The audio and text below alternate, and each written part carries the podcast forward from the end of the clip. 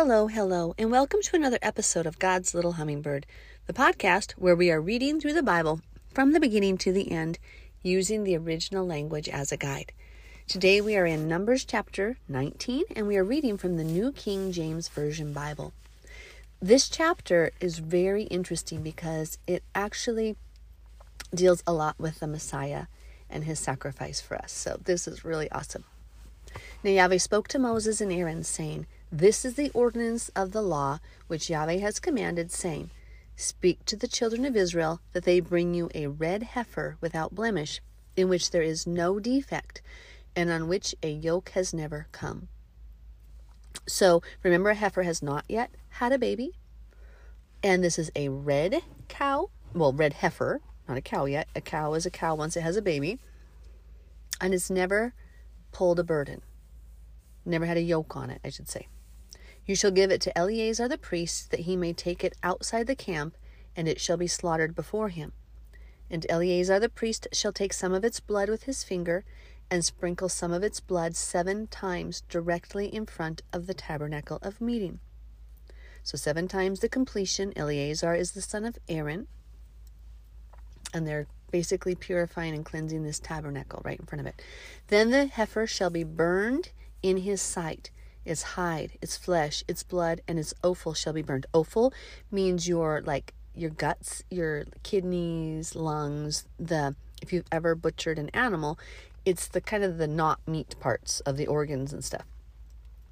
And the priest shall take cedar wood and hyssop and scarlet and cast them into the midst of the fire, burning the heifer.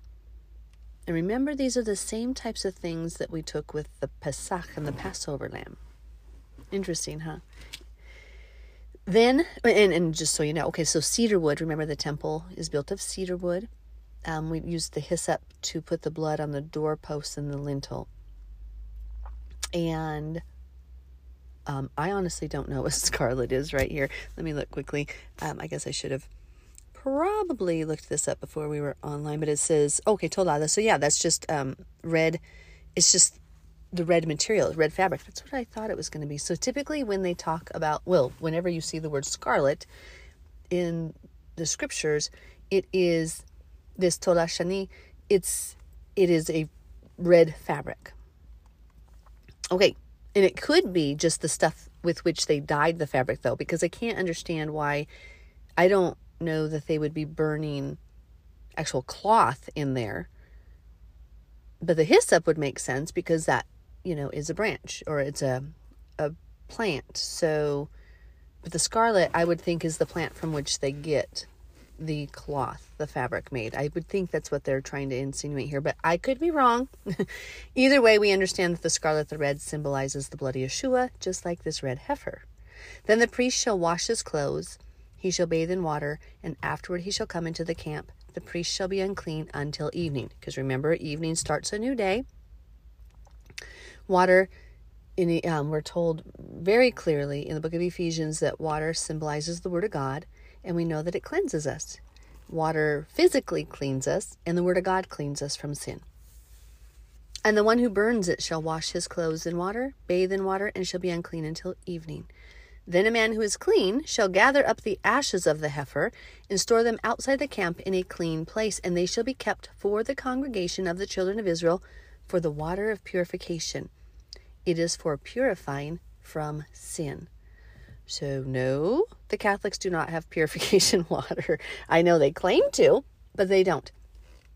You had to have this perfect red heifer upon which no yoke has come and no blemish. It has to be free of defect. And they burn it down as the burnt offering. They will, again, when Yeshua returns. And it is for purifying. So, this these ashes are mixed in with water. Now, anybody who understands the soap making process understands that it actually is very, very cleansing because when you take hardwood ashes and put them um, it, with water and stuff, you can form lye, just this the chemical component of soap. So it's really, really amazing and really, really neat how this is all really like working together. And even today, um, if you need if you want to make your own soap and you're kind of doing the pioneer type um, homesteading thing, you will typically use hardwood ashes. Hmm, just interesting side note. Verse 10 And the one who gathers the ashes of the heifer shall wash his clothes and be unclean until evening. It shall be a statute forever to the children of Israel and to the stranger or the Gentile who dwells among them. He who touches the dead body of anyone shall be unclean seven days. So now switches. So we're just talking about you're unclean if you've touched this heifer because I'm sorry, if you've ever butchered, well, if you're like me, I'm covered head to toe in blood and it's really dirty. And so Yahweh says it's the right thing to do. It's not a sin, but you're unclean. So this is the ritual unclean, not the sinful unclean. Okay. So you're just unclean because of the blood and all that yucky stuff. Okay. And the ashes. So 11. He who touches the dead body of anyone shall be unclean seven days. He shall purify himself with the water on the third day and on the seventh day then he shall be then he will be clean. But if he does not purify himself on the third day and on the seventh day, he will not be clean. Okay, I have a little thought here. Yeshua came at the end of the third day, during the fourth day, basically. So I guess sometimes, I don't know, did he come at the beginning of the fourth day? Yeah. So the end of the third day, and then he will reign for the seventh day, the seventh period of a thousand years. So he was here at the end of the third period of a thousand years. So I'm wondering is this if this is just symbolic of being of, of him being cleansed with him because he came the first time physically and he's coming the second time physically. And it is to teach us how to serve Yahweh both times. Because the first time he came to teach us as the humble servant Joseph and when he comes the second time, he comes to reign on earth as the King David. So, I don't know, my thought on the numbers there. Whoever touches the body of anyone who has died and does not purify himself defiles the tabernacle of Yahweh. That person shall be cut off from Israel. He shall be unclean because the water of purification was not sprinkled on him. His uncleanness is still on him. So, to get clean from touching the dead body, you have to go to the temple and get this purification water sprinkled on you. This is the law when a man dies in a tent. All who come into the tent and all who are in the tent shall be unclean seven days. So they didn't sin, they're just unclean ritually. And every open vessel which has no cover fastened on it is unclean. Now, that one, I don't know. Would that be because how long is that body going to be in the tent? Is it like maggots are forming in there or something? I don't know. I wouldn't think so, but for some reason if you if there's a dead person in the tent then if like you had like a jar and it was open that's unclean whoever in the open field touches one who is slain by a sword or who has died or a bone of a man or a grave shall be unclean 7 days even if you just touch the grave you're unclean doesn't mean you sinned you're unclean and for an unclean person they shall take some of the ashes of the heifer burnt for purification from sin, and running water shall be put on them in a vessel. So you take the ashes, you mix it with running water. A clean person shall take hyssop and dip it in the water, sprinkle it on the tent, on all the vessels, on the persons who were there, or on the one who touched a bone, the slain, the dead, or a grave. The clean person shall sprinkle the unclean on the third day and on the seventh day. And on the seventh day he shall purify himself, wash his clothes, and bathe in water, and at evening he shall be clean. I love that picture right there. The clean person helps the unclean. Remember, get the, the, the plank out of your own eye before you get the speck out of your brother's. It doesn't say not to help them. It says, hurry up and you get clean, you get right, and then help others. It's just awesome when you look at it in the context of what it really means. It's not so the person who is clean. So those of you who are already walking in Torah are to help the others become clean. And they're walking still amongst the dead. Spiritually, I can always see so many pictures here spiritually, but we need to help those people come out of Babylon and amongst the dead, uh, out from among the dead. And I know when I first came to Torah, Yahweh showed me all the churches were filled with dead people. And when he had me do the 13 day fast, that night I felt Yahweh on me just like Abraham did. Just like Abraham had that um that darkness that was on him. I literally had the spirit just like whoop, he was there. I could feel it like a heaviness I've never felt again. And I heard him say,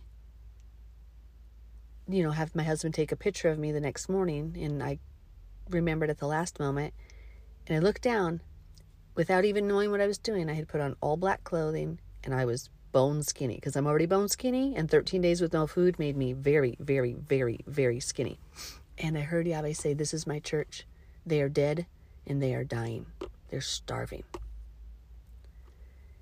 So that picture right here for me says a lot. We who are being cleaned need to help those who Yahweh wants to clean, help purify them because we are learning. And three can also mean the Spirit. Remember, Father, the Son, and we have the Holy Spirit. No, I'm not saying the Trinity. I'm not even saying anything like this. I'm just saying Scripture. There is a Father, there is a Son, and there's the Holy Spirit. So there are three, and I don't care what anybody says. That's Scripture. It's um, we we understand often that the number three can represent that. So anyway, I'm going to keep going, but I just hope that's this is sinking in and giving you some good meat to think about. The, but the man who is unclean and does not purify himself, the, that person shall be cut off from among the assembly because he has defiled the sanctuary of Yahweh. So that means if you try to go into the sanctuary while you're unclean, you've defiled it. The water of purification has not been sprinkled on him. He is unclean. It shall be a perpetual statute for them.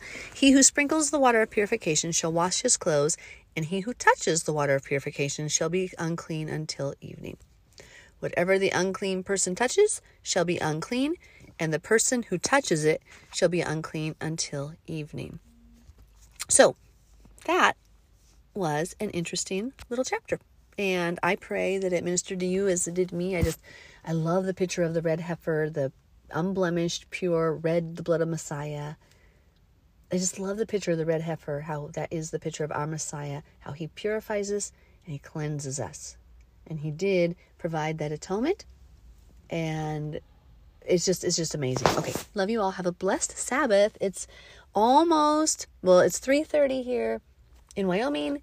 So we've got another hour and 15 minutes until Shabbat or hour and a half. Have a blessed night.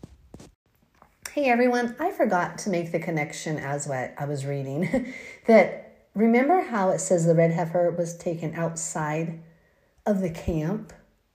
Well, so was Yeshua. So when he was crucified, remember he was crucified outside of the camp. And so I forgot to make that parallel in connection between the Messiah and this red heifer. Okay, have a blessed day, everyone.